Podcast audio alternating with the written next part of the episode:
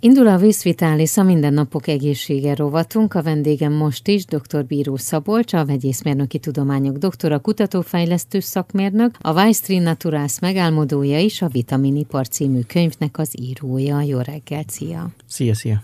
A mai témánk, amiről beszélgetünk, az immunrendszerünk védelmezője, a glutation. Én azt szeretem ebben a rovatban, hogy egy csomó olyan szóval ismertetjük meg a nagy közönséget. Lehet, hogy sokan tudják, megismerik ezt, de lehet, hogy sokaknak most újdonságokat mondunk ezekkel a kifejezésekkel, szavakkal, vagy illetve olyan dolgokra hívjuk fel a figyelmet, amire eddig nem is gondoltak volna. Mi az a glutation? A glutation a szervezetünk legfőbb antioxidáns, a mester antioxidánsnak is szokták. Rendkívül sok szerepe van, és ugye jellemzően védelmező szerepe van a szervezetben. Az a különlegesség, hogy úgy működik, mint egy önfeláldozó testőr, tehát hogyha van valami probléma, mondjuk egy reaktív oxigénvegyület, mondjuk egy hidrogénperoxid, vagy egy úgynevezett peroxinitril, ezek károsak, de ugye feltehető a kérdés, hogy a szervezetben miért vannak ilyen vegyületek. Hát egyrészt véletlenül, mert hogy kívülről, ahogy folyamatosan kapcsolatban vagyunk a környezetünkkel, bevihetünk, és kialakulhatnak ilyen reaktív vegyületek. A másik viszont szándékosan, mert hogyha például egy fertőzést összeszedünk, akkor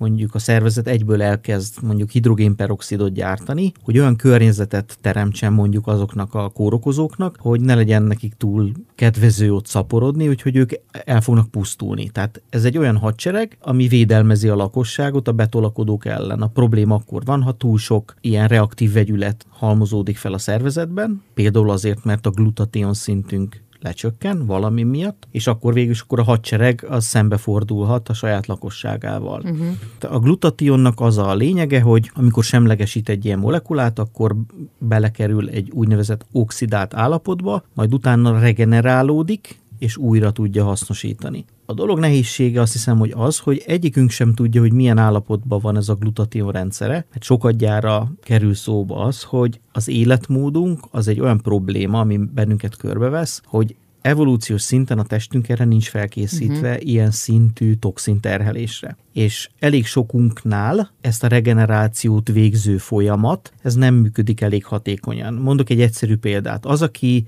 korán őszül, annál száz százalék, hogy ez a glutation regenerációs rendszere, ez nem működik elég hatékonyan. És ezek az emberek, akik korán őszülnek, jó tanácsként, hogyha valaki egyrészt megvizsgáltathatja ezt, a, ezt az egészet, vagy odafigyelhet vizsgálat nélkül is arra, hogy kerülje a különböző szintetikus vegyületeket, különböző mesterséges ízeket, illatokat, stb. Ugye erről korábban már volt szó, mert hogy ezek mind-mind a nagyon értékes glutation rendszert fogják megterhelni. Ezt le lehet mérni, hogy hogy áll ez a rendszer a szervezetünkben? Ezt leginkább úgy lehet, úgy lehet jól meghatározni, hogy az, az állapotát, hogyha csinálunk egy génvizsgálatot, nyálból például, az a legegyszerűbb, és ott a glutation rendszer, fogalmazzunk így, a glutation képződése és újrahasznosítása, meg kell nézni, hogy milyen gének milyen állapotban vannak, és ez alapján lehet egy átfogóbb képet használni.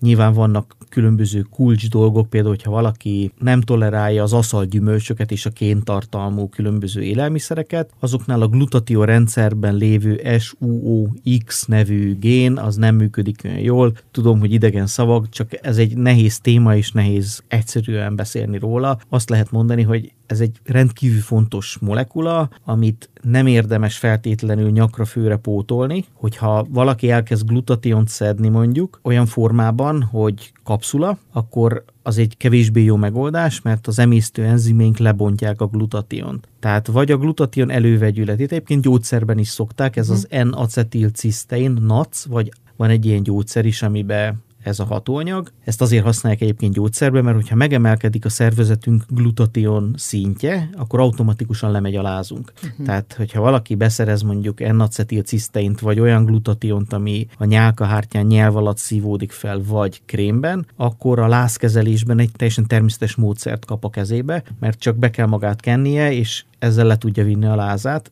teljesen természetes körű módszerekkel. A gyógyszereknek mindig vannak mellékhatásai a lázcsillapító gyógyszereknek. Már is folytatódik a beszélgetés dr. Bíró Szabolcsal, vegyészmérnökkel, a Weissrin Naturals alapítójával itt a Viszvitalis rovatunkban. A Viszvitalis rovatunk mai témája immunrendszerünk védelmezője a glutatión. A glutatión a szervezet legerősebb antioxidánsa, és az immunrendszer szabályozásában nagyon fontos szerepe van. Ha a glutatión rendszerünk megfelelően működik, az védeni tud az autoimmun folyamatok ellen is. Ha szeretné többet tudni arról, hogy hogyan működik a glutatión a szervezetben, és milyen formában érdemes pótolni, akkor most mindenképpen tartsanak velünk, folytatódik a beszélgetés dr. Bíró Szabolcsal. Tehát, hogyha megfelelően működik a glutatión rendszerünk, akkor az immunrendszerünk nagyon jól védekezik. Na de mivel csökkenthetjük? Tehát, hogy mit teszünk, amitől mondjuk a glutation lecsökken, vagy az a rendszer nem megfelelően működik? Nagyon-nagyon sok dolgot tehetünk, sőt, olyan dolgokat is tehetünk, amiről fogalmunk sincs, hogy ezt fogjuk vele okozni. Például a féktelen vaspótlás. Ugye a vaspótlás az egy kétélű fegyver, és én sokkal károsabbnak tartom inkább, mint előnyösnek, mert hogy a, az egyik oldalon, ugye erről is szoktam beszélni, hogy a vas vegyületek, amelyeket étrendkiegészítőkben kaphatunk, azok gyakorlatilag könnyen felvehető vegyületek a kórokozóink számára, az emésztőrendszerünkben élő kórokozók számára, amelyekre szükségünk van, hiszen az immunrendszerünk így mindig ugrásra kész, hogyha valami történik, nem lustul el, de a kórokozók felveszik a vasat, és utána elszaporodnak, és ez egy probléma. Ez az egyik. A másik probléma, hogyha egy vasion bejut a szervezetbe, és az, ez egy többletként jelentkezik, akkor különböző rea- kémiai reakciókon keresztül egy nagyon reaktív oxigén tartalmú molekula, az úgynevezett peroxinitril képződik, na, és akkor ennek a semlegesítésére folyik el a glutation például. Vagy hogyha valakinek mondjuk allergia, migrén, aszma, ekcéma, pszoriázis, ezek mind-mind a hisztamin kérdéskörbe kapcsolhatók. Az összesnek az a gyökere, mindegyiknek, amit felsoroltam, hogy olyan hisztamin többlet van, ez egy jelző molekula egyébként, olyan hisztamin többlet van a szervezetben, amit a szervezet nem győz lebontani.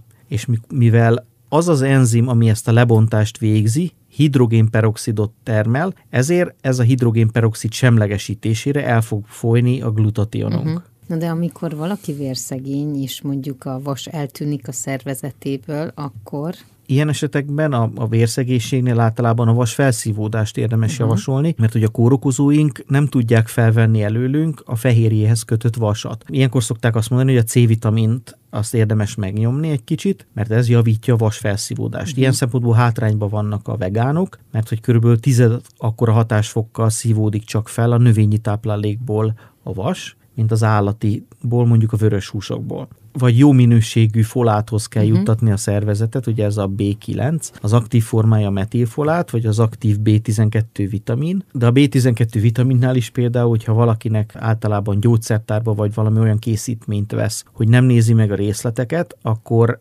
általában cianokobalamin formában van a B12. A cianorész az egy gyakorlatilag ez egy ciánnal stabilizált B12, ami megint problémás, mert hogy a ciánrészt, amikor leszedi a szervezet róla, akkor elfogy a glutationunk, hogy semlegesítsük. Számtalan helyen mhm. elfolyik, uh-huh. és ezért én például mindenkit óvni szoktam attól, hogy olcsó multivitaminokat szedjen, mert az olcsó multivitaminban biztos, hogy cianokobalamin van, és ezek mind-mind apasztják a legfőbb antioxidánsunknak a forrását és ez egy nagy probléma. A glutation rendszerünk jól működik, akkor az kihat arra is, hogy mondjuk a bérrendszerünk is jól működik, és nem lesz benne gyulladás? Hát ez ennél azért sokkal komplexebb. Uh-huh. Ebbe nem nagyon mennék bele, mert az emésztőrendszeri gyulladásnak nem az a, a megoldása elsősorban, hogy a glutatión rendszert is tápoljuk, hanem az, hogy azokat a táplálékokat, amelyek gyulladásban tartják az emésztőrendszerünket, azokat lenne célszerű kiszedni.